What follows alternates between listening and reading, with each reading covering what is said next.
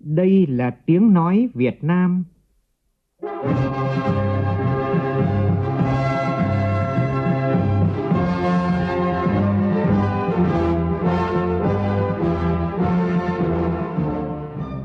là tiếng nói Việt Nam, phát thanh từ Hà Nội, thủ đô nước Cộng hòa xã hội chủ nghĩa Việt Nam.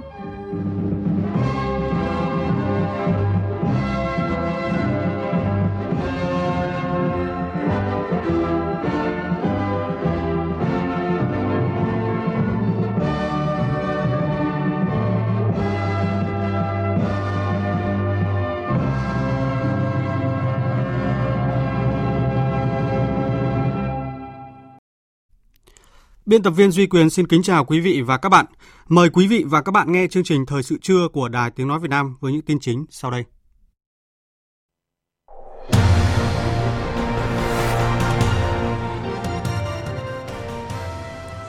Tổng Bí thư Chủ tịch nước Nguyễn Phú Trọng chúc Tết các đồng chí lãnh đạo Đảng, Nhà nước.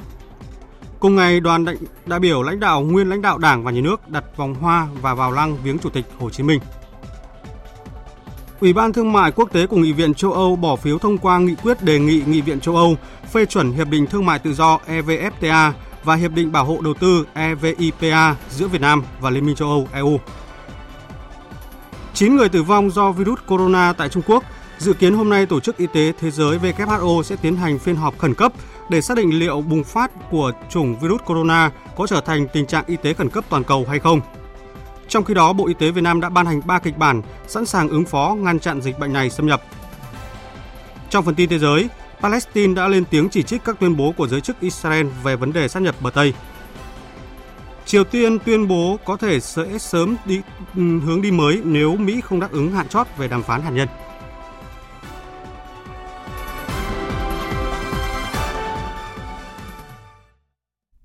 Bây giờ là tin chi tiết. Thưa quý vị, nhân dịp Tết Nguyên đán canh tí, sáng nay đoàn đại biểu Ban chấp hành Trung ương Đảng, Quốc hội, Chủ tịch nước, Chính phủ, Ủy ban Trung ương Mặt trận Tổ quốc Việt Nam đã đến đặt vòng hoa vào lăng viếng Chủ tịch Hồ Chí Minh. Phóng viên Lại Hoa đưa tin. Đoàn đại biểu vào lăng viếng Chủ tịch Hồ Chí Minh có Thủ tướng Chính phủ Nguyễn Xuân Phúc, Chủ tịch Quốc hội Nguyễn Thị Kim Ngân, Chủ tịch Ủy ban Trung ương Mặt trận Tổ quốc Việt Nam Trần Thanh Mẫn. Cùng dự lễ viếng có các đồng chí nguyên Tổng Bí thư Nông Đức Mạnh, nguyên Chủ tịch nước Trần Đức Lương, nguyên Chủ tịch Quốc hội Nguyễn Văn An, Nguyễn Sinh Hùng, các đồng chí lãnh đạo, nguyên lãnh đạo Đảng, Nhà nước, các đồng chí Ủy viên Bộ Chính trị, Bí thư Trung ương Đảng, Phó Chủ tịch Quốc hội, Phó Thủ tướng Chính phủ, các cán bộ lão thành cách mạng và lãnh đạo các ban, bộ, ngành, đoàn thể Trung ương. Vòng hoa của đoàn mang dòng chữ Đời đời nhớ ơn Chủ tịch Hồ Chí Minh vĩ đại các đồng chí lãnh đạo Đảng, Nhà nước thành kính tưởng nhớ, bày tỏ lòng biết ơn vô hạn đối với công lao to lớn của Chủ tịch Hồ Chí Minh, vị lãnh tụ thiên tài của Đảng và nhân dân ta, người thầy vĩ đại của cách mạng Việt Nam. Người đã cống hiến cả cuộc đời cho dân cho nước, dẫn dắt Đảng, nhân dân Việt Nam, làm dạng dỡ dân tộc, non sông đất nước. Toàn Đảng, toàn dân, toàn quân ta kiên trì đi theo con đường Chủ tịch Hồ Chí Minh đã lựa chọn, chung sức đồng lòng, nỗ lực phấn đấu xây dựng nước Việt Nam hòa bình, độc lập, thống nhất, dân chủ, giàu mạnh, vững bước đi lên chủ nghĩa xã hội. Tiếp đó, đoàn đại biểu Ban chấp hành Trung ương Đảng, Quốc hội, Chủ tịch nước, Chính phủ, Ủy ban Trung ương Mặt trận Tổ quốc Việt Nam đã đến đặt vòng hoa tưởng niệm các anh hùng liệt sĩ tại Đài tưởng niệm các anh hùng liệt sĩ đường Bắc Sơn, Hà Nội. Các đại biểu đã bày tỏ lòng tưởng nhớ những người con ưu tú của dân tộc đã không tiếc máu xương, dũng cảm chiến đấu hy sinh vì sự nghiệp đấu tranh giải phóng dân tộc, vì nền độc lập tự do của Tổ quốc, vì hạnh phúc của nhân dân. Vòng hoa của đoàn mang dòng chữ Đời đời nhớ ơn canh hùng liệt sĩ. Cùng ngày, các đoàn đại biểu Quân ủy Trung ương, Bộ Quốc phòng, Đảng ủy Công an Trung ương, Bộ Công an, Thành ủy, Hội đồng Nhân dân, Ủy ban Nhân dân và Mặt trận Tổ quốc thành phố Hà Nội, Ban chỉ đạo phối hợp hoạt động cụm di tích lịch sử văn hóa Ba Đình đã đến đặt vòng hoa vào lăng viếng Chủ tịch Hồ Chí Minh đặt vòng hoa tưởng niệm các anh hùng liệt sĩ tại Đài tưởng niệm các anh hùng liệt sĩ. Cũng trong sáng nay, đoàn đại biểu lãnh đạo Đảng, Nhà nước đã đến đặt vòng hoa dâng hương, kính viếng các vị tiền bối cách mạng và các anh hùng liệt sĩ tại Nghĩa Trang Mai Dịch, Hà Nội. Thưa quý vị, trong không khí phấn khởi chuẩn bị đón chào năm mới canh tí 2020 và kỷ niệm 90 năm ngày thành lập Đảng Cộng sản Việt Nam – Sáng nay tại Phủ Chủ tịch, lãnh đạo Đảng, Nhà nước, Mặt trận Tổ quốc Việt Nam tổ chức gặp mặt mừng xuân mừng Đảng, mừng đất nước đạt được nhiều thành tựu quan trọng và gửi tới đồng bào, đồng chí, chiến sĩ cả nước và kiều bào ta ở nước ngoài lời chúc mừng năm mới tốt đẹp nhất. Tổng Bí thư Chủ tịch nước Nguyễn Phú Trọng chủ trì và phát biểu chúc Tết tại buổi gặp mặt. Tin của phóng viên Xuân Dần.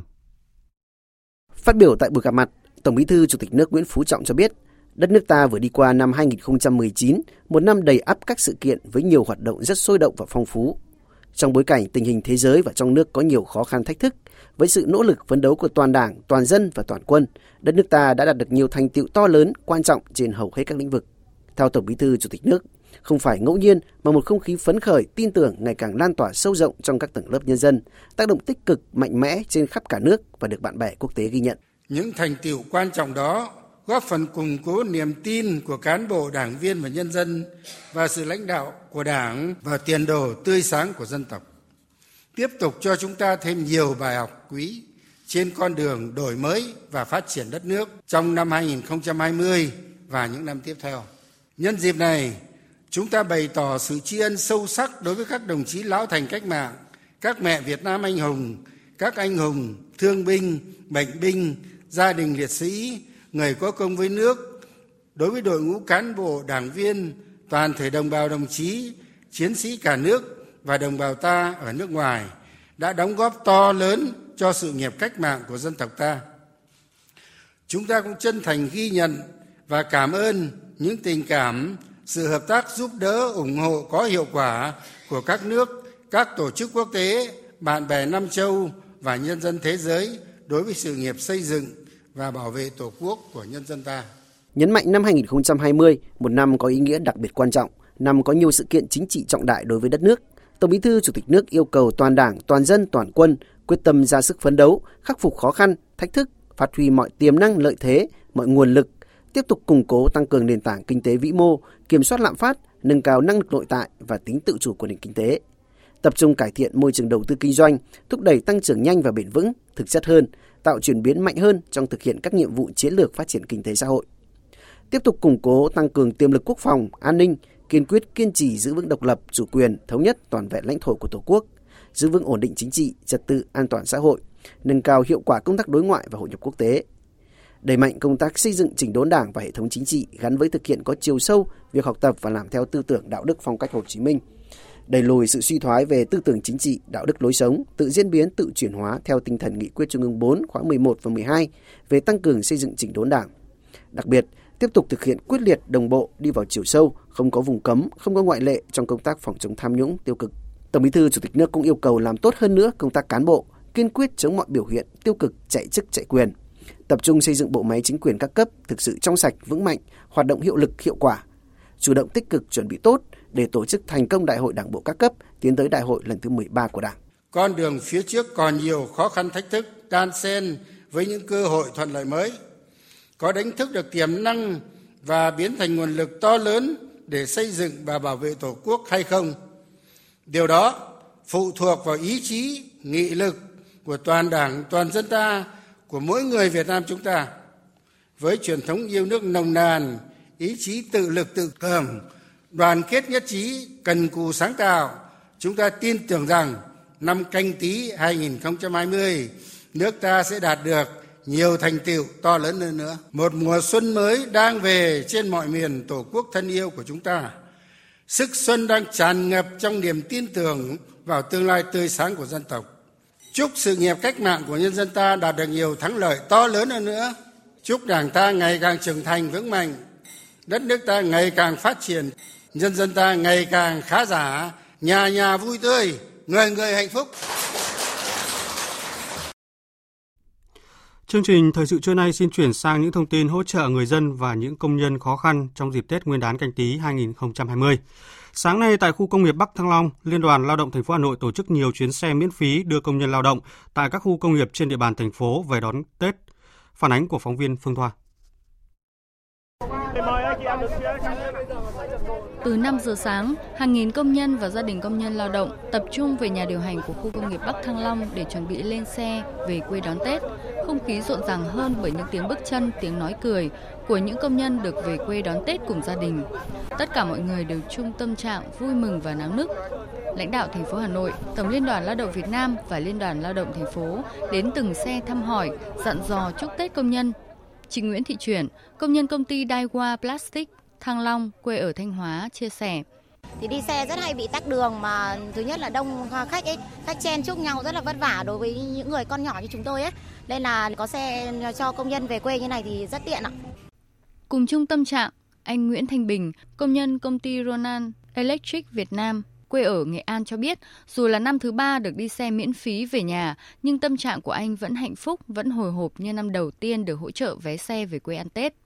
Ờ, quê ở xa thì ông à, được sự hỗ trợ của công đoàn công ty cũng như là công đoàn của khu công nghiệp thì à, hỗ trợ để đưa các công nhân ở quê xa thì về quê thì chúng tôi cảm thấy là rất được quan tâm và là cũng được hỗ trợ đi phần nào đấy là xa ra đây làm việc. Lúc tối thì hơn 12 giờ mới ngủ cơ với thì buổi sáng thì là bốn rưỡi thì dậy phải dậy chuẩn bị các kiểu cho gia đình còn về quê khi ban Tết. Phó Chủ tịch Thường trực Liên đoàn Lao động thành phố Hà Nội Đặng Thị Phương Hoa cho biết, các cấp công đoàn thủ đô đã phối hợp với chính quyền và doanh nghiệp tổ chức nhiều hoạt động thiết thực chăm lo đến đời sống vật chất và tinh thần cho công nhân lao động, như hỗ trợ trên 95.000 vé xe, trao trên 68.000 xuất quà, chăm lo cho công nhân lao động có hoàn cảnh khó khăn với tổng số tiền hơn 35 tỷ đồng. À, những cái năm trước đây ấy, thì chúng tôi ờ, tổ chức chỉ tập trung ở khu công nghiệp chế xuất thôi, nhưng năm nay thì đồng loạt tất cả các khu công nghiệp và đồng loạt tất cả các quận huyện đều tổ chức cái hoạt động này và tổng số ờ, chuyến xe là đến giờ phút này thì theo thống kê nhanh là có khoảng hơn 2.000 chuyến xe và đưa khoảng trên 95.000 ờ, công nhân về quê đón Tết. Thế và riêng ở ờ, tại khu công nghiệp hôm nay tổ chức 40 chuyến xe tại khu công nghiệp Thăng Long này. Dự kiến sáng mai, Liên đoàn Lao động thành phố tiếp tục phối hợp với các doanh nghiệp tại các khu công nghiệp tổ chức các chuyến xe miễn phí đưa công nhân về quê đón Tết. Còn tại Hải Phòng, sáng nay, Liên đoàn Lao động thành phố Hải Phòng, Công đoàn khu kinh tế Hải Phòng tổ chức hơn 80 chuyến xe tập trung ở khu công nghiệp Namura để đưa người lao động về quê đón Tết. Tại khu công nghiệp Tràng Duệ, hàng chục chuyến xe cũng xuất phát cùng thời điểm. Đây là những chuyến xe cuối cùng trong 130 chuyến xe do Liên đoàn Lao động Hải Phòng hỗ trợ người lao động, gia đình người lao động đến từ hơn 30 tỉnh, thành phố về quê đón Tết canh tí 2020. Được biết, à, dịp Tết Nguyên đán canh tí, thành phố Hải Phòng dành trên 3 tỷ đồng hỗ trợ người lao động. Trong khi đó tại Đà Nẵng, sáng nay Liên đoàn Lao động thành phố Đà Nẵng tổ chức chuyến xe công đoàn hỗ trợ đoàn viên công nhân có hoàn cảnh khó khăn về quê ăn Tết. Theo đó, Liên đoàn Lao động thành phố hỗ trợ 62 chuyến xe công đoàn đưa hơn 2.500 đoàn viên người lao động ở các tỉnh miền Trung và Tây Nguyên về quê đón Tết.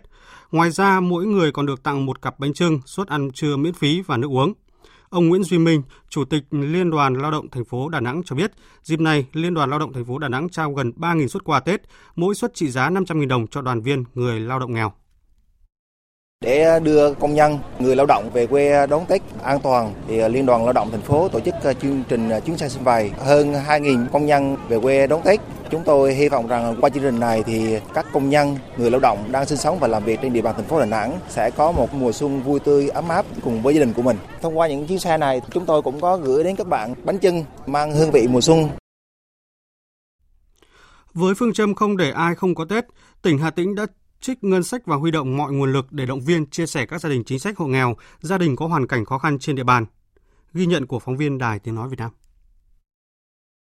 Ông Nguyễn Chí Lạc, Giám đốc Sở Lao động Thương binh và Xã hội Hà Tĩnh cho biết, dịp Tết năm nay, tỉnh Hà Tĩnh trích ngân sách từ nguồn đảm bảo xã hội năm 2020 số tiền trên 6 tỷ 100 triệu đồng để cấp kinh phí thắp hương thờ cúng liệt sĩ, thăm hỏi, tặng quà đối tượng người có công với cách mạng và tổ chức các hoạt động nhân dịp Tết cổ truyền của dân tộc – trong đó tặng quà bằng tiền mặt 200.000 đồng một suất cho 5.436 đối tượng chính sách không thuộc diện được tặng quà của Trung ương, tặng quà bằng tiền mặt 200.000 đồng một suất để thắp hương thờ cúng cho 23.827 liệt sĩ, Dịp Tết Nguyên đán canh tí, tỉnh Hà Tĩnh cũng tổ chức thăm hỏi, động viên, tặng quà cho người có công tiêu biểu của 13 huyện, thành phố, thị xã và các đơn vị, trong đó tặng quà cho 39 người có công tiêu biểu trên địa bàn tỉnh, trị giá mỗi suất quà 1,5 triệu đồng với tổng số tiền hơn 58 triệu đồng. Các địa phương trong tỉnh cũng trích ngân sách và huy động nguồn lực để hỗ trợ các gia đình khó khăn trên địa bàn. Ông Nguyễn Xuân Thủy, Phó Chủ tịch Ủy ban Nhân dân huyện Kỳ Anh cho biết. Ra soát hoàn cảnh của hộ nghèo để có cái hỗ trợ giúp đỡ họ một cách thiết thực. 6 tháng cuối năm thì ra soát để giúp đỡ họ, xây cất lại cái nhà cửa cho ổn định. Đối với những cái hồ tàn tật, không có khả năng để mà sản xuất chống chờ vào nguồn bảo trợ tập trung và ưu tiên hơn hai cái tiền qua bánh thì là có những cái hiện vật dụng cụ, nhà bếp, quần áo chắn màn trên cơ sở lựa chọn các nhà đầu tư mà có khả năng cái đó thì là hướng vào các cái nhà mà có nhu cầu thiết thực cái hỗ trợ là thực sự mang lại cái ấm cúng ấm lòng cái đầm ấm cho người nghèo thực sự thời sự VOV nhanh tin cậy hấp dẫn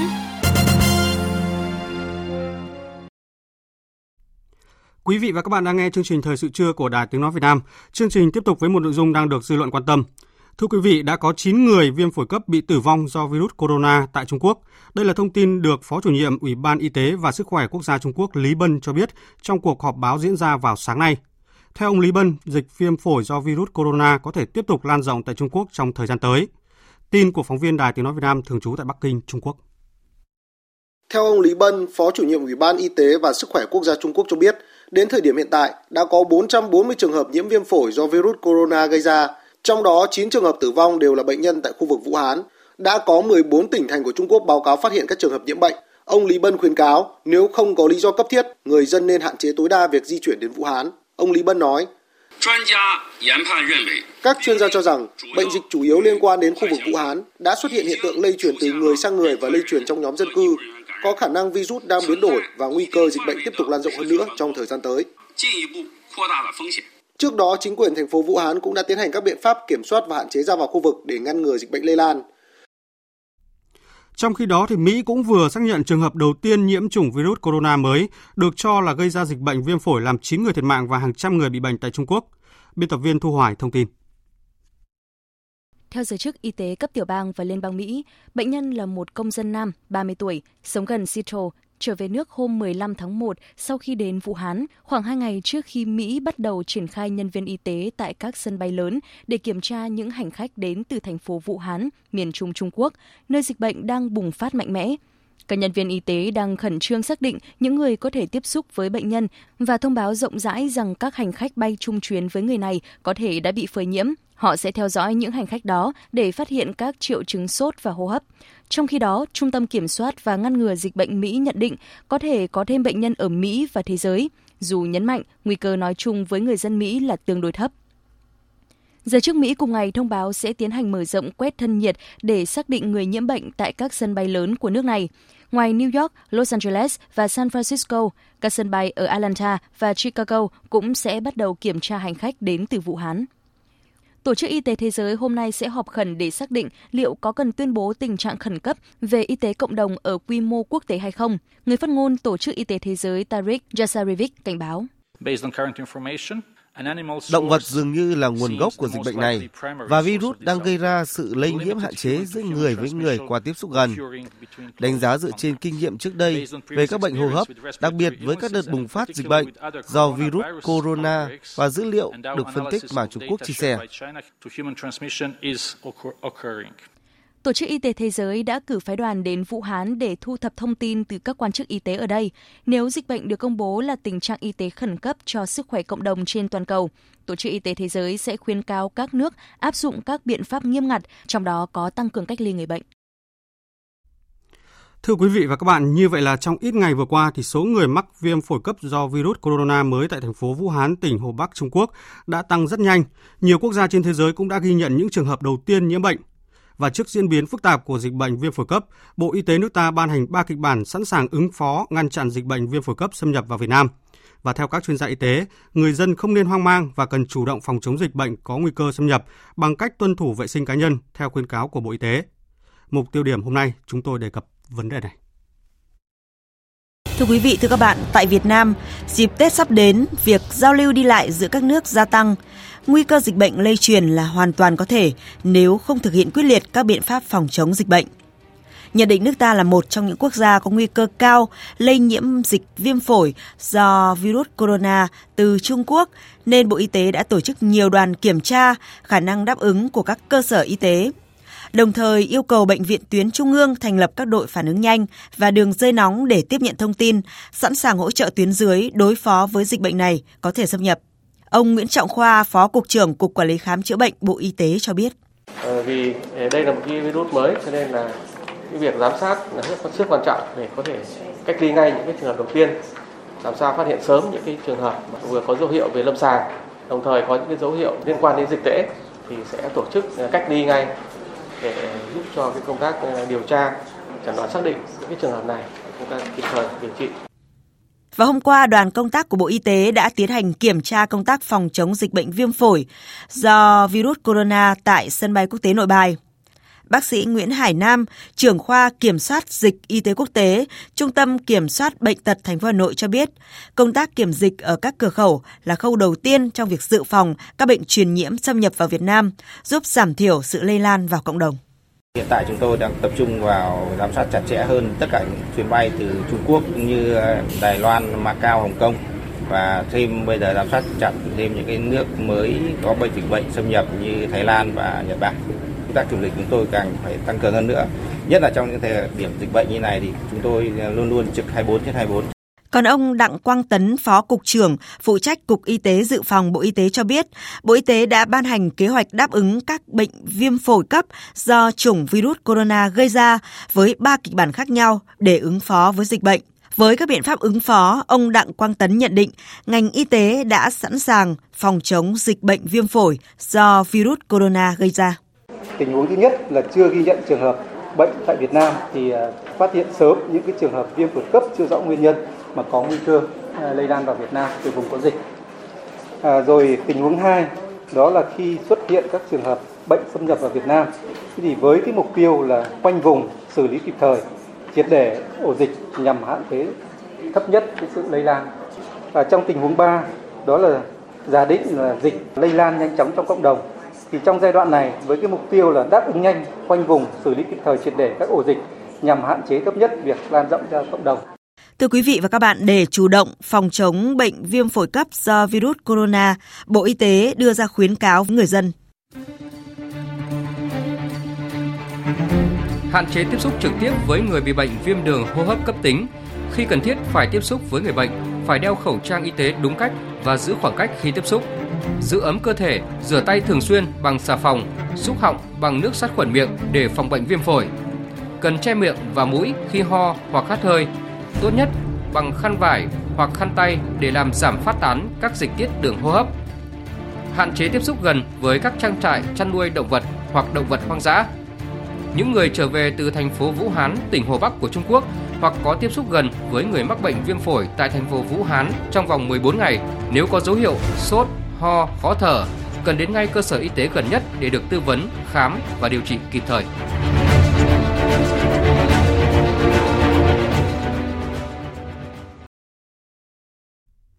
Thưa quý vị và các bạn, để chủ động phòng chống dịch bệnh viêm phổi do virus corona thì người dân không nên hoang mang và thực hiện theo khuyến cáo của ngành y tế.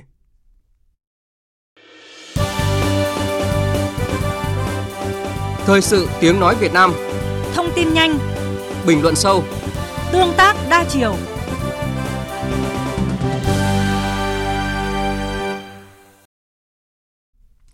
Tiếp tục các hoạt động trong khuôn khổ hội nghị thường niên lần thứ 50 của Diễn đàn Kinh tế Thế giới tổ chức tại Thụy Sĩ. Chiều qua theo giờ địa phương, Phó Thủ tướng Thường trực Trương Hòa Bình đã phát biểu với tư cách là diễn giả chính tại phiên toàn thể về triển vọng chiến lược ASEAN và gặp gỡ nhiều lãnh đạo các nước, các tổ chức quốc tế và các tập đoàn hàng đầu trên thế giới. Tin cho biết.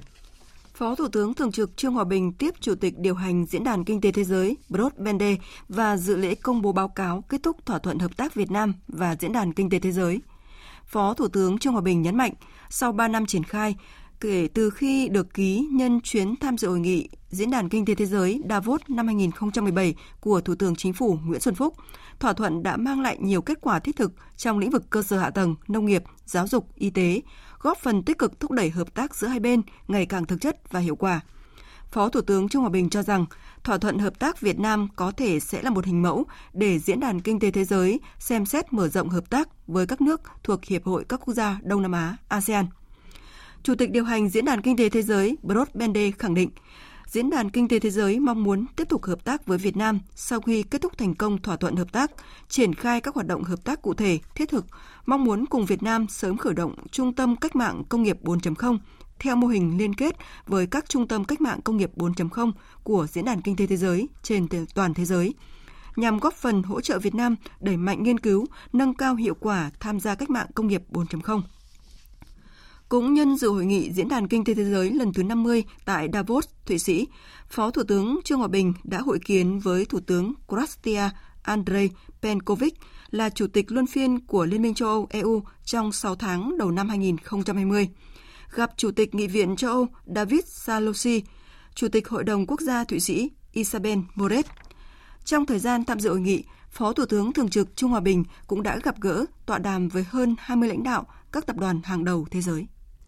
Thưa quý vị và các bạn, sau một năm ra mắt, ứng dụng 9999 Tết phiên bản Tết canh tí năm nay được nâng cấp và hoàn thiện, tạo được nhiều ấn tượng với người sử dụng. Với chủ đề Vui Tết số hóa, lộc đến mọi nhà, cuốn cẩm nang số tiếp tục sử dụng công nghệ để tổng hợp những vấn đề liên quan đến Tết trên các lĩnh vực văn hóa, đời sống, giao thông, du lịch, y tế, mua sắm, giải trí, lễ hội và tin tức thời sự. Ứng dụng 999 Tết đậm chất truyền thống giúp cho người dân Việt Nam tận hưởng Tết theo cách rất riêng, tiện lợi và đầy ý nghĩa. Ghi nhận của phóng viên Đài Tiếng Nói Việt Nam về cuốn cẩm nang số này ngay sau đây. Mời quý vị và các bạn cùng nghe. Tết với chẳng nhất, mệt thật đấy. Bao nhiêu thứ phải lo, nhất là mua sắm. Thế bà đã mua sắm cho gia đình đến đâu rồi? Eo ơi, giờ này mà còn chưa đi mua sắm Tết thì đến bao giờ mới sắm nữa? À mà này, tôi bảo, vào ngay tải ứng dụng 9999 Tết về ngay cho tôi. Đảm bảo gì gì gì gì thứ gì cũng có. Vừa nhanh vừa tiện. Thế để tôi tải ngay về. Ồ hay quá nhở Từ mua sắm này, tiện ích giải trí, du lịch, y tế có hết này Lại còn hỗ trợ cho cả người yêu thế nữa 9999 Tết đã tiết kiệm cho tôi rất là nhiều thời gian khi mà cung cấp các địa điểm tâm linh này, các địa điểm mua sắm, các bài văn khấn trong tất cả các dịp Tết. Mà tôi nghĩ là đấy là một ờ, điểm mà không phải ai cũng có thể biết được. Ví dụ như là các cái bài văn khấn mà trong giới trẻ như tôi bây giờ thì sẽ không thể chu toàn được. các đến dịp Tết thì ờ, mọi người hay ờ, là những lời chúc tốt đẹp nhất đến cho nhau. Thì trên cái ứng dụng này đã tích hợp được rất nhiều cái lời chúc rất là hay và ý nghĩa cho tôi ờ, cảm thấy rất là thích khi sử dụng cái ứng dụng này để gửi các cái ờ, lời chúc đến cho bạn bè và người thân. Tiện lợi, dễ sử dụng là cảm nhận chung của hầu hết những người đã tải và trải nghiệm ứng dụng 9999 Tết. Đặc biệt trong dịp Tết, ứng dụng là công cụ giúp người dân tìm hiểu về nét đẹp Tết cổ truyền một cách có hệ thống mà không cần mất quá nhiều thời gian và thành thạo công nghệ. Được nhiều người quan tâm hơn cả là lĩnh vực mua sắm. Nếu như mọi năm, chị Đỗ Kim Dung ở quận Cầu Giấy phải vất vả để lựa chọn những món đồ ưng ý, thì năm nay, thông qua ứng dụng 9999 Tết, mọi việc chuẩn bị Tết cho gia đình nội ngoại trở nên đơn giản hơn. Chị Dung hào hứng chia sẻ về ứng dụng 9999 Tết. Khi mà mình sử dụng app 9999 Tết thì mình cảm thấy là những nguồn thông tin này thì đều rất là đáng tin cậy mà cái điều mà tôi cảm thấy thích nhất đó là về app đã có một cái phần là hỗ trợ về giọng đọc về văn bản tôi cảm thấy đây là một tính năng nó rất là nhân văn hỗ trợ cho được ờ, rất là nhiều đối tượng có thể sử dụng được ví dụ như là người cao tuổi những cái người mà mắt kém rồi không không sử dụng được điện thoại nhiều hoặc và đặc biệt là cả những cái người ờ, khiếm thị nữa So với năm ngoái, ngoài việc sử dụng đồ họa 3D sinh động thì ứng dụng năm nay được cải thiện hơn hẳn. Điểm nhấn chính là chú chuột Bình An mặc chiếc áo dài dân tộc với họa tiết xinh xắn, thông minh và hết sức đáng yêu, làm nhiệm vụ như một trợ lý ảo thân thiện, thu hút người sử dụng. Với anh Hồ Sĩ Quý ở Dương Nội Hà Đông, Cẩm nang thông minh là người bạn đồng hành không thể thiếu trong suốt một năm qua, nhất là khi tham gia giao thông. Anh Hồ Sĩ Quý tâm sự, từ khi Nghị định 100 của chính phủ có hiệu lực, thông qua ứng dụng 9999 Tết, anh có thể hiểu rõ luật, giúp anh tự tin khi tham gia giao thông. Anh Hồ Sĩ Quý chia sẻ.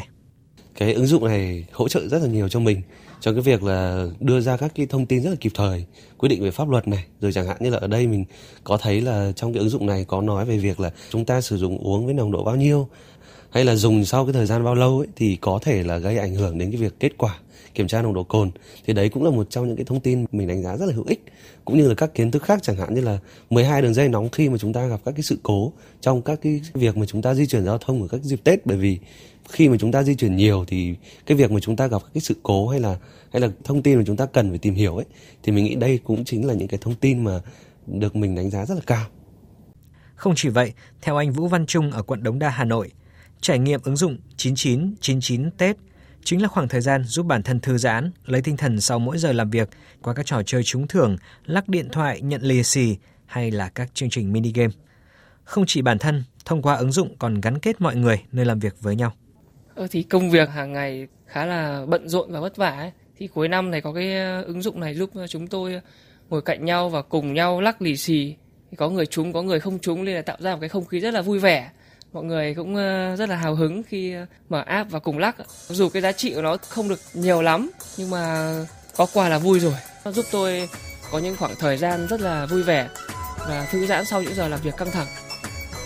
Rõ ràng 9999 Tết đã và đang thể hiện hành trình đi tiên phong trong công nghệ số, trở thành một cuốn bách khoa toàn thư, một trợ lý biết tuốt cho người dân, đưa khái niệm 4.0 đến với mọi người. Không chỉ vậy, xuất phát từ phương châm vì lợi ích cộng đồng 9999 Tết đã tạo ra một hệ sinh thái tổng hợp vừa phong phú về nội dung, vừa nhiều tiện ích thiết thực để phục vụ nhân dân đón Tết thuận tiện hơn. Đây là sản phẩm phi lợi nhuận của AIC Group trong lộ trình hiện thực hóa ý tưởng xây dựng quốc gia thông minh.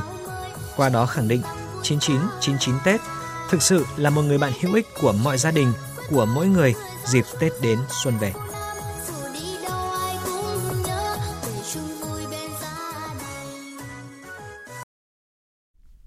Xin chuyển sang thông tin liên quan đến vụ án Nhật Cường. Hôm nay, Bộ Công an cho biết quá trình điều tra mở rộng vụ án xảy ra tại công ty trách nhiệm hữu hạn thương mại và dịch vụ kỹ thuật Nhật Cường, gọi tắt là công ty Nhật Cường. Cơ quan cảnh sát điều tra Bộ Công an đã khởi tố thêm 4 bị can. Tin cụ thể như sau. Căn cứ kết quả điều tra và tài liệu chứng cứ thu thập được, hôm qua, cơ quan cảnh sát điều tra Bộ Công an đã ra các quyết định khởi tố bị can, lệnh khám xét và lệnh bắt tạm giam 3 bị can gồm Phạm Văn Hiệp, Nguyễn Bảo Trung, Mai Tiến Dũng, trưởng ngành hàng điện thoại cũ công ty Nhật Cường, quyết định khởi tố bị can, quyết định truy nã bị can đối với Đỗ Văn Hùng về tội buôn lậu theo điều 188 Bộ luật hình sự năm 2015 sửa đổi bổ sung năm 2017. Sau khi Viện Kiểm sát Nhân dân tối cao phê chuẩn các quyết định và lệnh đối với các bị can vừa nêu, cùng ngày, Cơ quan Cảnh sát điều tra Bộ Công an đã thi hành đảm bảo đúng quy định của pháp luật – Hiện cơ quan cảnh sát điều tra Bộ Công an đang tiếp tục điều tra triệt đề vụ án và áp dụng các biện pháp theo luật định để thu hồi tài sản cho nhà nước. Tiếp theo chương trình thời sự trưa nay là một số thông tin thời tiết đáng chú ý.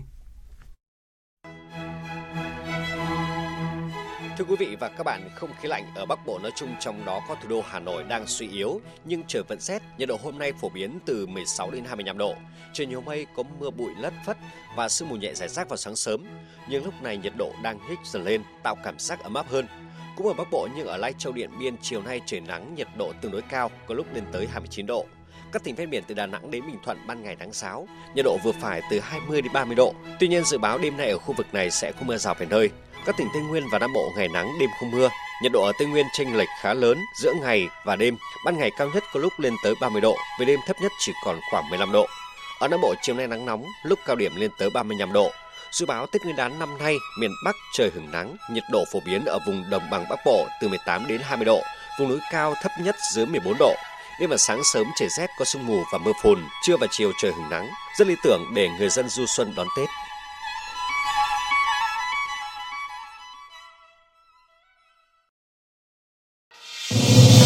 2020, Việt Nam đảm nhiệm vai trò chủ tịch ASEAN.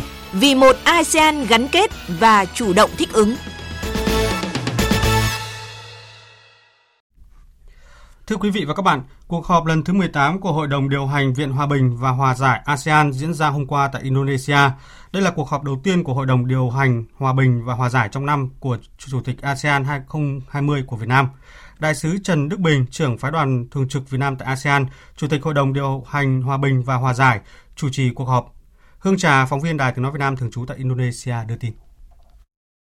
Tại cuộc họp, Hội đồng điều hành đã thảo luận và thông qua kế hoạch công tác năm 2020 của Hội đồng điều hành Viện Hòa bình và Hòa giải ASEAN, ghi nhận báo cáo tài chính năm 2019 và đề xuất ngân sách hoạt động cho năm 2020 của Ban thư ký Hội đồng điều hành Viện Hòa bình và Hòa giải ASEAN đồng thời cập nhật thông tin về hoạt động của trang website và các nền tảng mạng xã hội số của Hội đồng điều hành Viện Hòa bình và Hòa giải ASEAN. Cuộc họp cũng đã xem xét và cho ý kiến về một số đề xuất dự án hoạt động của Hội đồng điều hành Viện Hòa bình và Hòa giải ASEAN trong thời gian tới, bao gồm các nội dung như đào tạo nâng cao năng lực về hòa bình và hòa giải, dự án về nghiên cứu hỗ trợ phụ nữ, hòa bình và an ninh tại ASEAN, hội thảo về giới trẻ và công nghệ, sử dụng công nghệ phục vụ cho hòa bình và đề xuất của Việt Nam tổ chức hội thảo về vai trò của phụ nữ ASEAN, góp phần duy trì hòa bình và an ninh bền vững trong kỷ nguyên số tại Việt Nam vào tháng 5 năm 2020. Cũng tại Indonesia, hôm nay Ban Thư ký ASEAN phát động năm bản sắc ASEAN 2020 và trao giải cuộc thi thiết kế logo ASEAN. Phóng viên Hương Trà tiếp tục thông tin. Trong năm bản sắc ASEAN 2020, các quốc gia thành viên sẽ tổ chức các hoạt động trên nhiều lĩnh vực như văn hóa, nghệ thuật và truyền thông, trong đó có hội nghị chuyên đề bản sắc ASEAN. Đặc biệt, ASEAN đặt mục tiêu mở rộng phạm vi truyền thông xã hội và các chương trình giáo dục tại chỗ trong các trường đại học trong vòng 5 năm tới. Cũng tại lễ phát động, Ban thư ký ASEAN đã trao giải cuộc thi thiết kế logo ASEAN. Cuộc thi thiết kế logo ASEAN được phát động từ tháng 9 năm 2019 với sự hỗ trợ của Cơ quan Hợp tác Quốc tế Đức. Cuộc thi đã thu hút gần 1.400 bài dự thi của các tác giả trẻ trong độ tuổi từ 18 đến 35 đến từ 10 quốc gia thành viên ASEAN.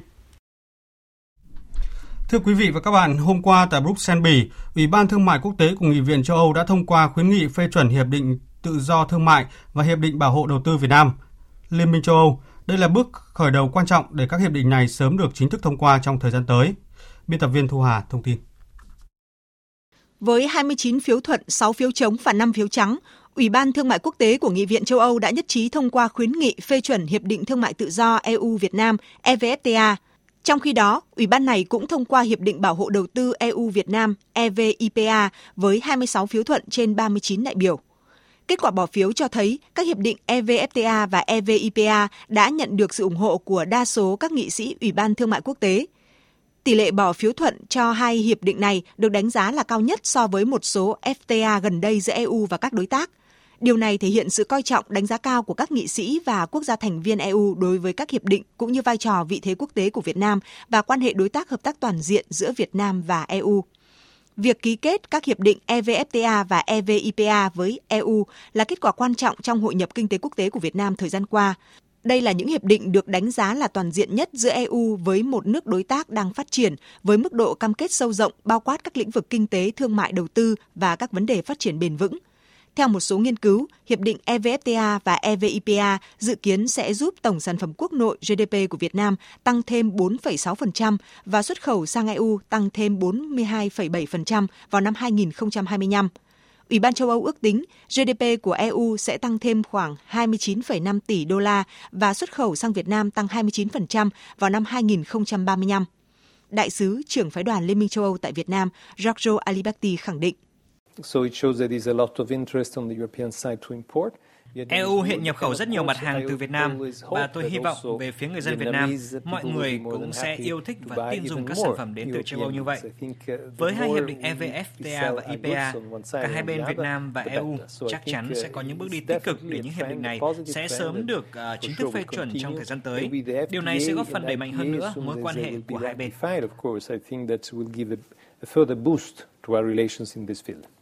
Thông cáo báo chí của phái đoàn Liên minh châu Âu tại Việt Nam vừa đưa ra cho biết, theo kế hoạch, Nghị viện châu Âu sẽ bỏ phiếu Hiệp định Thương mại Tự do và Hiệp định Bảo hộ Đầu tư vào tháng 2 tới. Ngay sau khi Hội đồng châu Âu kết thúc toàn bộ quá trình phê chuẩn đối với Hiệp định EVFTA, Hiệp định sẽ đi vào hiệu lực. Trong khi đó, Hiệp định EVIPA sẽ còn cần phải được nghị viện của từng nước thành viên EU thông qua. Quá trình này có thể kéo dài vài năm. Thưa quý vị, Hội đồng Bảo an Liên Hợp Quốc vừa tổ chức thảo luận mở định kỳ với chủ đề Tình hình Trung Đông bao gồm Palestine do Việt Nam chủ trì. Tin cụ thể như sau. Tại phiên họp, các ý kiến bày tỏ quan ngại về tình trạng bạo lực xung đột tiếp tục kéo dài, khiến hàng nghìn người dân Palestine cũng như nhiều người Israel thương vong, trong đó có cả phụ nữ và trẻ em. Liên Hợp Quốc và nhiều nước đã khẳng định lại sự ủng hộ nhất quán đối với giải pháp hai nhà nước Palestine và Israel chung sống hòa bình với đường biên giới trước năm 1967, trên cơ sở nghiêm túc thực hiện các nghị quyết liên quan của Liên Hợp Quốc và các thỏa thuận trước đó, kêu gọi các bên liên quan kiềm chế tối đa, không leo thang và nhấn mạnh rằng sẽ không thể có hòa bình bền vững ở khu vực Trung Đông nếu không có hành động dứt khoát giải quyết xung đột Israel và Palestine. Phát biểu tại cuộc họp, Đại sứ Đặng Đình Quý, trưởng phái đoàn đại diện Việt Nam tại Liên Hợp Quốc, bày tỏ quan ngại trước việc bạo lực gia tăng tại lãnh thổ của Palestine bị chiếm đóng, lên án các cuộc tấn công nhằm vào dân thường, phụ nữ, trẻ em, cũng như các cuộc tấn công nhằm vào cơ sở hạ tầng dân sự gồm trường học, mùa màng và tài sản của người dân. Kêu gọi tất cả các bên liên quan kiềm chế tối đa, không có các hành động khiêu khích hay bạo lực, tôn trọng và thực hiện luật pháp quốc tế và các nghị quyết liên quan của Hội đồng Bảo an Liên Hợp Quốc kêu gọi Israel ngừng ngay việc xây dựng các khu định cư trái phép và dỡ bỏ hạn chế đi lại của người dân tại vùng lãnh thổ Palestine bị chiếm đóng. Khẳng định giải pháp duy nhất cho xung đột Israel-Palestine là thành lập một nhà nước Palestine với đường biên giới trước năm 1967, chung sống hòa bình, đảm bảo an ninh và tôn trọng lẫn nhau với nhà nước Israel. Trong một diễn biến mới nhất thì Palestine đã lên tiếng chỉ trích những tuyên bố của quan chức Israel cam kết sát nhập các khu vực thuộc bờ Tây. Trước đó, trong chuyến công du tại thung lũng Jordan, lãnh đạo đảng Xanh Trắng Gandezer cho biết ông sẽ phối hợp với cộng đồng quốc tế để sáp nhập thung lũng Jordan tại bờ Tây nếu giành chiến thắng trong cuộc bầu cử quốc hội sắp tới. Bộ trưởng Quốc phòng Israel Bennett trong chuyến thị sát bờ Tây ngày hôm qua cũng tuyên bố Israel sẽ áp đặt chủ quyền đối với bờ Tây và thung lũng Jordan. Chuyển sang một thông tin được dư luận quốc tế quan tâm, Thượng viện Mỹ đã bắt đầu tiến hành phiên tòa luận tội Tổng thống Donald Trump tại trụ sở Thượng viện bằng một cuộc bỏ phiếu về các quy định đối với phiên tòa luận tội ông chủ Nhà Trắng. Phiên tòa diễn ra dưới sự chủ trì của tránh án Tòa án tối cao John Roberts. Lãnh đạo phe đa số tại Thượng viện Mitch McConnell thông báo nghị quyết về các quy định luận tội Tổng thống đã đạt đủ số phiếu cần thiết để thông qua. Trước đó, ông McConnell đã hối thúc các thượng nghị sĩ thuộc cả hai đảng, Dân Chủ và Cộng Hòa, bỏ phiếu ủng hộ nghị quyết của phiên tòa luận tội lần này. Tuy nhiên, phát biểu tại trụ sở Thượng viện, lãnh đạo phe thiểu số tại Thượng viện Chuck Schumer cho rằng nghị quyết của ông McConnell về cách thức phiên tòa sẽ dẫn đến một phiên tòa vội vã với bằng chứng không đáng kể trong màn đêm. Trong khi đó, Thượng nghị sĩ Đảng Cộng hòa John Kennedy cho biết ông đang hy vọng phiên tòa tại Thượng viện sẽ công bằng, không giống như tiến trình gian lận tại Hạ viện. Ông Donald Trump là tổng thống thứ ba trong lịch sử nước Mỹ phải đối diện với phiên tòa luận tội với cáo buộc lạm quyền và cản trở hoạt động của Quốc hội. Tuy nhiên, ông bác bỏ việc mình có bất kỳ hành vi sai trái nào và gọi vụ việc chống lại ông là một trò săn phù thủy. Thưa quý vị, để buộc Iran, Triều Tiên từ bỏ hạt nhân, Mỹ đã sử dụng chính sách gây sức ép tối đa lên các bên thông qua các biện pháp trừng phạt cứng rắn. Tuy nhiên, đến nay chính sách này của Mỹ chỉ khiến Iran mất đi hoàn toàn niềm tin và Triều Tiên thì tỏ rõ sự thất vọng với tuyên bố mới nhất ngày hôm qua của Triều Tiên rằng sẽ tìm hướng đi mới nếu Mỹ không đáp ứng hạn chót về đàm phán hạt nhân là một minh chứng cho sự thất vọng này. Tổng hợp của biên tập viên Đình Nam. Phát biểu tại hội nghị về giải trừ vũ khí do Liên Hợp Quốc bảo trợ, cố vấn của phái đoàn Triều Tiên tại Liên Hợp Quốc Chu Yang Chun tuyên bố Bình Nhưỡng không có bất kỳ lý do nào để phải đơn phương tuân thủ cam kết với Mỹ về không thử hạt nhân và tên lửa, khi mà Washington không tôn trọng các cam kết đó. Chúng tôi đã cảnh báo rằng nếu Mỹ hiểu lầm sự kiên nhẫn của chúng tôi, tìm cách ép chúng tôi thực hiện các yêu sách đơn phương, duy trì áp đặt các lệnh trừng phạt và gây sức ép đối với đất nước của chúng tôi, thì Triều Tiên sẽ buộc phải tìm con đường mới để bảo vệ chủ quyền và các lợi ích quốc gia. Ngay lập tức, Đại sứ Mỹ tại Liên Hợp Quốc về vấn đề giải trừ quân bị Robert Wood đã có phản ứng quan ngại trước tuyên bố này. Khẳng định những gì Mỹ đang làm là tốt nhất, là tuyệt vời nhất cho Triều Tiên, cho khu vực và toàn cầu. Những gì chúng tôi đang cố gắng làm là đưa Triều Tiên trở lại bàn đàm phán. Đó là lợi ích tốt nhất của Triều Tiên, là lợi ích tốt nhất của khu vực và thế giới. Chúng tôi hy vọng Triều Tiên sẽ hành động đúng đắn, quay trở lại đàm phán và thực hiện thỏa thuận đã đạt được giữa Tổng thống Donald Trump và nhà lãnh đạo Triều Tiên Kim Jong-un. Có hoàn cảnh tương tự với Triều Tiên, Iran cũng đang phải chịu một sức ép trừng phạt tối đa từ Mỹ song có vẻ còn căng thẳng hơn nhiều. Hiện quốc gia này đã mất hoàn toàn niềm tin ở Mỹ khi họ đã bị Mỹ bội ước về thỏa thuận hạt nhân năm 2015, bị Mỹ tái áp đặt trừng phạt kinh tế. Mỹ đang muốn Iran phải thay đổi nhiều hơn, không chỉ trong vấn đề hạt nhân mà còn về chương trình tên lửa đạn đạo cũng như hạn chế sức ảnh hưởng của Iran trong khu vực. Tuy nhiên Iran tuyên bố chương trình tên lửa của nước này không phải là vấn đề để lôi ra đàm phán. Đó là sức mạnh phòng thủ quốc gia. Giám đốc tài chính của tập đoàn Huawei bà Mạnh Vãn Chu đã được đưa tới một tòa án của Canada để tham gia viên xét xử kéo dài khoảng 5 ngày, xem xét việc dẫn độ bà về Mỹ hay không. Trước đó, Mỹ cáo buộc bà Mạnh Vãn Chu có hành vi lừa dối ngân hàng HSBC về mối quan hệ giữa Huawei và một công ty tại Iran, đẩy HSBC vào nguy cơ vi phạm các lệnh trừng phạt của Mỹ. Tổng thống Nga Putin vừa thông qua danh sách nội các mới với việc bổ nhiệm Bộ trưởng Kinh tế và Thủ tướng thứ nhất mới, nhưng giữ lại nhiều vị trí Bộ trưởng kỳ cựu và cấp cao. Trong thành phần chính phủ mới, ông Putin đã bổ nhiệm ông Andrei Belosov, cố vấn kinh tế của Tổng thống Nga từ năm 2013, làm tân phó thủ tướng thứ nhất, thay cho ông Anton Siluanov, người đã đảm nhượng đảm nhiệm vị trí này từ tháng 5 năm 2018. Tổng thống Nga cũng đã bổ nhiệm ông Maxim Reshetnikov, một cựu thống đốc khu vực làm Bộ trưởng Kinh tế mới, thay cho ông Maxim Oroskin. Các quan chức kỳ cựu như Bộ trưởng Tài chính, Bộ trưởng Năng lượng, Bộ trưởng Nông nghiệp, Bộ trưởng Quốc phòng và Ngoại trưởng Sergei Lavrov đều được giữ nguyên vị trí trong chính phủ mới của Nga. Quý vị và các bạn đang nghe chương trình Thời sự trưa của Đài Tiếng Nói Việt Nam. Tiếp theo như thường lệ là trang tin đầu tư tài chính và bản tin thể thao.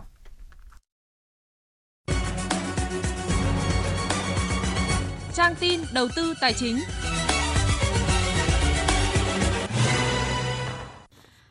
Thưa quý vị và các bạn, giá vàng trong nước những ngày này lại chạm ngưỡng 44 triệu đồng một lượng. Giá vàng miếng SJC tại công ty vàng bạc đá quý Sài Gòn niêm yết quanh mức 43 triệu 550 nghìn đồng một lượng chiều mua vào và 44 triệu đồng một lượng bán ra. Ở các hãng vàng khác, khoảng tranh lệch giá mua bán hẹp hơn đáng kể. Giá bán dù thấp hơn nhưng cũng đang tiến sát mốc này. Tại tập đoàn Phú Quý, Giá vàng mua vào và bán ra quanh mức từ 43 triệu 600 nghìn đồng một lượng đến 43 triệu 950 nghìn đồng một lượng. Trên thị trường tiền tệ, lãi suất qua đêm tăng lên mức 2,58% một năm, dù lãi suất qua đêm tăng trở lại doanh số giao dịch vay và cho vay giữa các ngân hàng vẫn khá cao, khoảng hơn 40.300 tỷ đồng. Lãi suất kỳ hạn một tuần và hai tuần cũng tăng mạnh. Theo bộ phận phân tích chứng khoán của công ty SSI, hiện tại lãi suất huy động khó giảm do áp lực giá cả hàng hóa và yếu tố mùa vụ. Tuy vậy, khi áp lực ngắn hạn qua đi với nền tảng thanh khoản dồi dào hiện tại và thực hiện định hướng của Thủ tướng Chính phủ, lãi suất huy động nhiều khả năng giảm tiếp trong năm nay. Với sự đầu tư kỹ càng cả về kỹ thuật và chất lượng phục vụ, năng lực mạng lưới, Mobifone đã sẵn sàng đảm bảo đáp ứng nhu cầu sử dụng các dịch vụ data đón năm mới 2020 và Tết Nguyên đán canh tí từ ngày 10 tháng 1 năm 2020 đến ngày 8 tháng 2 năm 2020, Tổng công ty Viễn thông Mobile Phone triển khai chương trình ưu đãi mang tên Vui xuân đón lộc cùng Mobile Phone với tổng giá trị giải thưởng lên tới hơn 5,5 tỷ đồng. Diễn biến đáng chú ý trên thị trường tiền tệ theo công ty chứng khoán Bảo Việt dự báo tăng trưởng tín dụng trong năm nay có thể tiếp tục giữ ở mức 13 đến 14%, lãi suất liên ngân hàng và trái phiếu chính phủ tiếp tục giữ ở mức thấp, thanh khoản dồi dào và tỷ giá ổn định, chất lượng tài sản của ngân hàng sẽ được cải thiện. Nhiều ngân hàng đã duy trì chính sách trích lập dự phòng ở mức cao, đảm bảo phòng ngừa rủi ro trong trường hợp kinh tế biến động. Trong dài hạn thì đồng Việt Nam vẫn được dự báo sẽ tăng giá nhẹ so với đô la Mỹ vào cuối năm nay nhờ sự hỗ trợ của các yếu tố tích cực từ tình hình sản xuất kinh doanh tăng trưởng kinh tế ở cả trong và ngoài nước. Đầu tư tài chính biến cơ hội thành hiện thực. Đầu tư tài chính biến cơ hội thành hiện thực. Thưa quý vị và các bạn, trong dịp cuối năm này, mặc dù nhu cầu đi lại của người dân tăng cao, nhưng việc chuẩn bị kỹ lưỡng và sự phân bổ các chuyến bay, hãng bay một cách hợp lý đã tạo điều kiện cho việc đi lại của người dân bằng máy bay thuận lợi hơn. Năm 2020 này cũng mở ra cơ hội cạnh tranh mạnh mẽ giữa các hãng hàng không. Vì vậy, công tác dự báo, quy hoạch và đầu tư hạ tầng cũng cần được đẩy mạnh, đảm bảo tương xứng với sự phát triển chung của thị trường. Phóng viên Hà Nho đã phỏng vấn ông Đinh Việt Thắng, Cục trưởng Cục Hàng không Việt Nam về nội dung này. Thưa ông là hiện nay thì ờ, miếng bánh á, thị trường hàng không và vai trò của nhà nước, đặc biệt là cục hàng không trong trường hợp này như thế nào? Đương nhiên cái việc đầu tiên muốn phát triển bền vững là cái việc phải đảm bảo sự cạnh tranh lành mạnh và đảm bảo cái thị trường nó đáp ứng được cái yêu cầu cái nhu cầu của các hãng không. Tôi khẳng định là là thị trường không còn tiếp tục phát triển hai con số trong vòng 5 đến 10 năm nữa.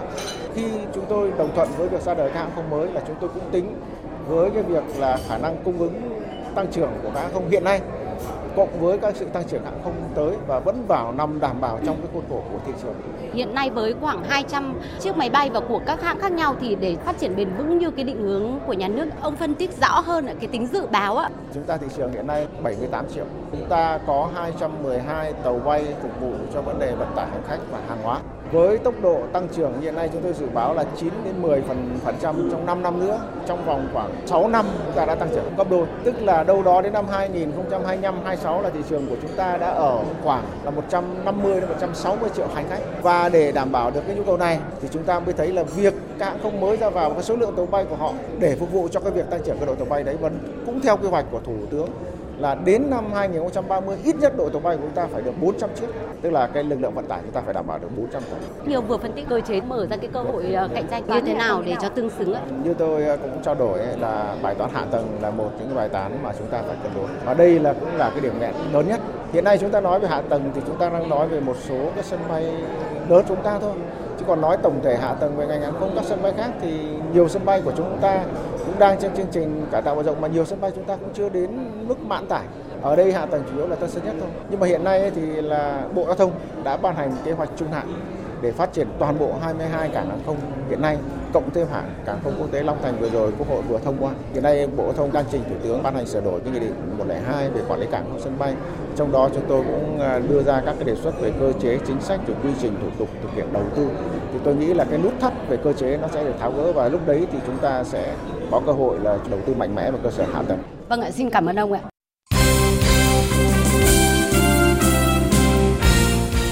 Thưa quý vị và các bạn, hôm qua các nữ tuyển thủ quốc gia đã có buổi tập cuối cùng ở Trung tâm Đào tạo bóng đá trẻ quốc gia Hà Nội trước khi nghỉ Tết Nguyên đán canh tí 2020. Buổi tập diễn ra trong không khí vui vẻ thoải mái. Tất cả các cầu thủ đều cố gắng hoàn thành tốt giáo án. Ban huấn luyện cho các cầu thủ tiếp tục rèn các bài tập kỹ năng và phối hợp nhóm, phối hợp toàn đội. Sau buổi tập này, các cầu thủ sẽ quay trở về nhà đón Tết cùng gia đình từ buổi trưa cùng ngày. Toàn đội sẽ tập trung trở lại vào ngày mùng 3 Tết 27 tháng 1 để chuẩn bị lên đường sang Hàn Quốc thi đấu vòng loại Olympic 2020. Câu lạc bộ Thành phố Hồ Chí Minh đã có trận mở màn mùa giải mới gặp đối thủ Buriram United và Nhật thất bại với tỷ số 1-2 trên sân Trang Arena thuộc vòng sơ loại AFC Champions League. Thua trận này, câu lạc bộ Thành phố Hồ Chí Minh xuống chơi ở AFC Cup, giải đấu mà đại diện của bóng đá Việt Nam nằm tại bảng F cùng Hoàng Gang United, Lào Toyota và một đội tham dự vòng playoff. Liên đoàn bóng đá châu Á AFC đã có phản hồi chính thức về vấn đề trọng tài và công nghệ VAR khiến U23 Thái Lan để thua U23 Ả Rập Xê Út tại tứ kết giải U23 châu Á 2020. AFC khẳng định U23 Thái Lan không hề bị xử ép và các quyết định của trọng tài Ahmed Alkafa là hoàn toàn chính xác. Trong đó có quyết định thổi phạt đền. Tình huống diễn ra ở phút 73 sau khi nhận tư vấn của tổ trọng tài VAR, trọng tài Ahmed Ankara đã quyết định cho U23 Ả Rập Xê Út được hưởng quả penalty. Trận đấu khép lại với chiến thắng 1-0 thuộc về U23 Ả Rập Xê Út. Họ đã giành tấm vé vào bán kết và tiếp tục nuôi hy vọng giành quyền tham dự Olympic 2020. Còn vào chiều và tối nay diễn ra hai cặp bán kết giải U23 châu Á 2020. Lúc 17 giờ 15, Ả Rập Xê Út đối mặt với đương kim vô địch U23 Uzbekistan. Còn vào lúc 20 giờ 15, Australia so tài với Hàn Quốc. Kỳ thủ số 1 Việt Nam Lê Quang Liêm khởi đầu thuận lợi khi đánh bại đối thủ Chen Lawrence tại giải cờ vua quốc tế Gibraltar Master 2020 diễn ra tối qua tại Anh. Quang Liêm vượt qua Chen Lawrence sau 41 nước thi đấu. Ở ván đấu thứ hai diễn ra tối nay, Quang Liêm sẽ đấu trí với nữ kỳ thủ Tan Yongyi Trung Quốc, chỉ số elo là 2493. Ở giải quốc tế mở như Gibraltar Master, các kỳ thủ nữ tranh tài song phẳng với các kỳ thủ nam.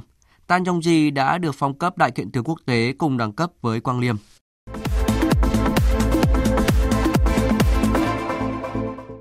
Thưa quý vị và các bạn, dạng sáng nay diễn ra loạt trận đấu thuộc vòng 24 giải bóng đá ngoại hạng Anh Premier League. Chelsea và Arsenal cầm chân nhau trên sân Stamford Bridge, còn Manchester City nhọc nhằn giành chiến thắng trong chuyến làm khách trên sân của Sheffield United. Trận này Chelsea đã nhập cuộc đầy quyết tâm và tạo được thế trận lần lướt hơn Arsenal. Trước sức ép của Chelsea, hàng phòng ngự Arsenal đã mắc sai lầm. Phút 26, từ đường truyền về bất cẩn của trung vệ Mustafi, tiền đạo Tammy Abraham bứt tốc thoát xuống cướp bóng rồi vượt qua cả thủ thành Ben Leno. Trung vệ David Luiz buộc phải phạm lỗi với Abraham trong vòng cấm. Ngay lập tức trọng tài Scott Atwell rút thẻ đỏ đối với David Luiz, đồng thời cho Chelsea được hưởng quả penalty. Trên chấm 11 m, Jorginho hạ thủ môn Leno mở tỷ số cho Chelsea. Phút 63, Gabriel Martinelli loại bỏ sự đeo bám của các cầu thủ Chelsea, đánh bại thủ môn Kepa, quân bình tỷ số 1-1 cho Arsenal. Bị gỡ hòa Chelsea gia tăng sức ép và Cesar Azpilicueta nâng tỷ số lên 2-1 cho đội chủ nhà ở phút 84. Tuy nhiên chỉ 3 phút sau đó, Hector Bellerin đi bóng vào vòng cấm loại bỏ hai cầu thủ Chelsea rồi tung cú dứt điểm loại bỏ thủ môn Kepa, quân bình tỷ số 2-2 cho Arsenal. Hòa trận này Chelsea được 40 điểm, xếp thứ tư trên bảng xếp hạng, còn Arsenal có 30 điểm. Sau trận đấu, huấn luyện viên Frank Lampard của Chelsea cho rằng Chúng tôi đã mắc lỗi trong cả hai bàn thắng của họ. Họ đã chơi rất chặt chẽ khi chỉ còn 10 người ở trên sân. Họ phòng ngự trước khung thành rất tốt.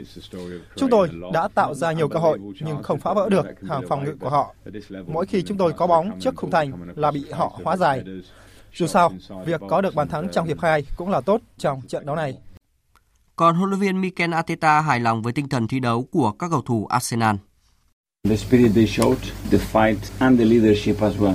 Các cầu thủ đã thể hiện tinh thần rất tốt. Họ đã chiến đấu rất vững vàng. Trong bóng đá thì việc mắc sai lầm là chuyện bình thường. Chúng tôi đã phải nhận một thẻ đỏ, nhưng các cầu thủ vẫn tự tin. Chúng tôi đã phải lui về phòng ngự. Dù vậy, Hector vẫn ghi một bàn thắng và tôi hài lòng. Ở trận đấu đáng chú ý khác, Manchester City nhọc nhằn vượt qua Sheffield United bằng bàn thắng duy nhất của Sergio Aguero ở phút 73. Thắng trận này, Manchester City được 51 điểm, tiếp tục xếp thứ hai trên bảng xếp hạng. Trong những trận đấu còn lại, Bournemouth đánh bại Brighton 3-1, Aston Villa vượt qua Watford 2-1, Crystal Palace thua Southampton 0-2 và Everton hòa Newcastle United 2-2. Dự báo thời tiết Phía Tây Bắc Bộ có mây, chiều nắng, đêm có nơi có mưa, gió nhẹ, đêm trời rét, nhiệt độ từ 15 đến 27 độ, có nơi dưới 15 độ, riêng Lai Châu Điện Biên cao nhất có nơi trên 30 độ. Đông Bắc Bộ và Thanh Hóa nhiều mây, chiều có mưa vài nơi, đêm có mưa phùn và sương mù, gió nhẹ, đêm trời rét, nhiệt độ từ 17 đến 25 độ, vùng núi có nơi dưới 15 độ. Các tỉnh từ Nghệ An đến Thừa Thiên Huế có mây, chiều nắng, đêm có mưa vài nơi, gió Đông Bắc đến Đông cấp 2, cấp 3, phía Bắc đêm trời lạnh. Nhiệt độ từ 18 đến 28 độ. Các tỉnh ven biển từ Đà Nẵng đến Bình Thuận có mây, chiều nắng, đêm có mưa rào vài nơi, gió Đông Bắc cấp 2, cấp 3, nhiệt độ từ 20 đến 30 độ. Tây Nguyên có mây, chiều nắng, đêm không mưa, gió nhẹ, nhiệt độ từ 15 đến 30 độ. Nam Bộ có mây, chiều nắng, miền Đông có nơi có nắng nóng, đêm không mưa, gió Đông Bắc cấp 2, cấp 3, nhiệt độ từ 22 đến 35 độ. Khu vực Hà Nội nhiều mây, có mưa phùn và sương mù, gió nhẹ, đêm trời rét, nhiệt độ từ 16 đến 25 độ. Dự báo thời tiết biển, Vịnh Bắc Bộ có mưa vài nơi, tầm nhìn xa trên 10 km, gió đông đến đông nam cấp 3, cấp 4. Vùng biển từ Quảng Trị đến Quảng Ngãi, vùng biển từ Bình Định đến Ninh Thuận có mưa vài nơi, tầm nhìn xa trên 10 km, gió đông đến đông nam cấp 3, cấp 4. Vùng biển từ Bình Thuận đến Cà Mau có mưa vài nơi, tầm nhìn xa trên 10 km, gió đông bắc cấp 4, cấp 5. Vùng biển từ Cà Mau đến Kiên Giang không mưa, tầm nhìn xa trên 10 km, gió đông cấp 3, cấp 4. Khu vực Bắc, giữa và Nam Biển Đông có mưa rào và rông vài nơi, tầm nhìn xa trên 10 km, gió Đông Bắc cấp 4, cấp 5. Khu vực quần đảo Hoàng Sa thuộc thành phố Đà Nẵng không mưa, tầm nhìn xa trên 10 km, gió Đông đến Đông Nam cấp 3, cấp 4. Khu vực quần đảo Trường Sa thuộc tỉnh Khánh Hòa có mưa rào và rông vài nơi, tầm nhìn xa trên 10 km, gió Đông Bắc cấp 5. Vịnh Thái Lan có mưa rào và rông, tầm nhìn xa trên 10 km, gió nhẹ. Những thông tin thời tiết vừa rồi đã kết thúc chương trình thời sự trưa nay của Đài Tiếng Nói Việt Nam. Chương trình hôm nay do các biên tập viên Duy Quyền, Minh Châu, Nguyễn Hằng tổ chức biên soạn và thực hiện, cùng sự tham gia của kỹ thuật viên Hồng Vân. Chịu trách nhiệm nội dung Nguyễn Thị Tuyết Mai. Quý vị và các bạn quan tâm đến các nội dung trong chương trình có thể nghe lại qua website vv1.vn. Cảm ơn quý vị đã quan tâm lắng nghe. Kính chào và hẹn gặp lại.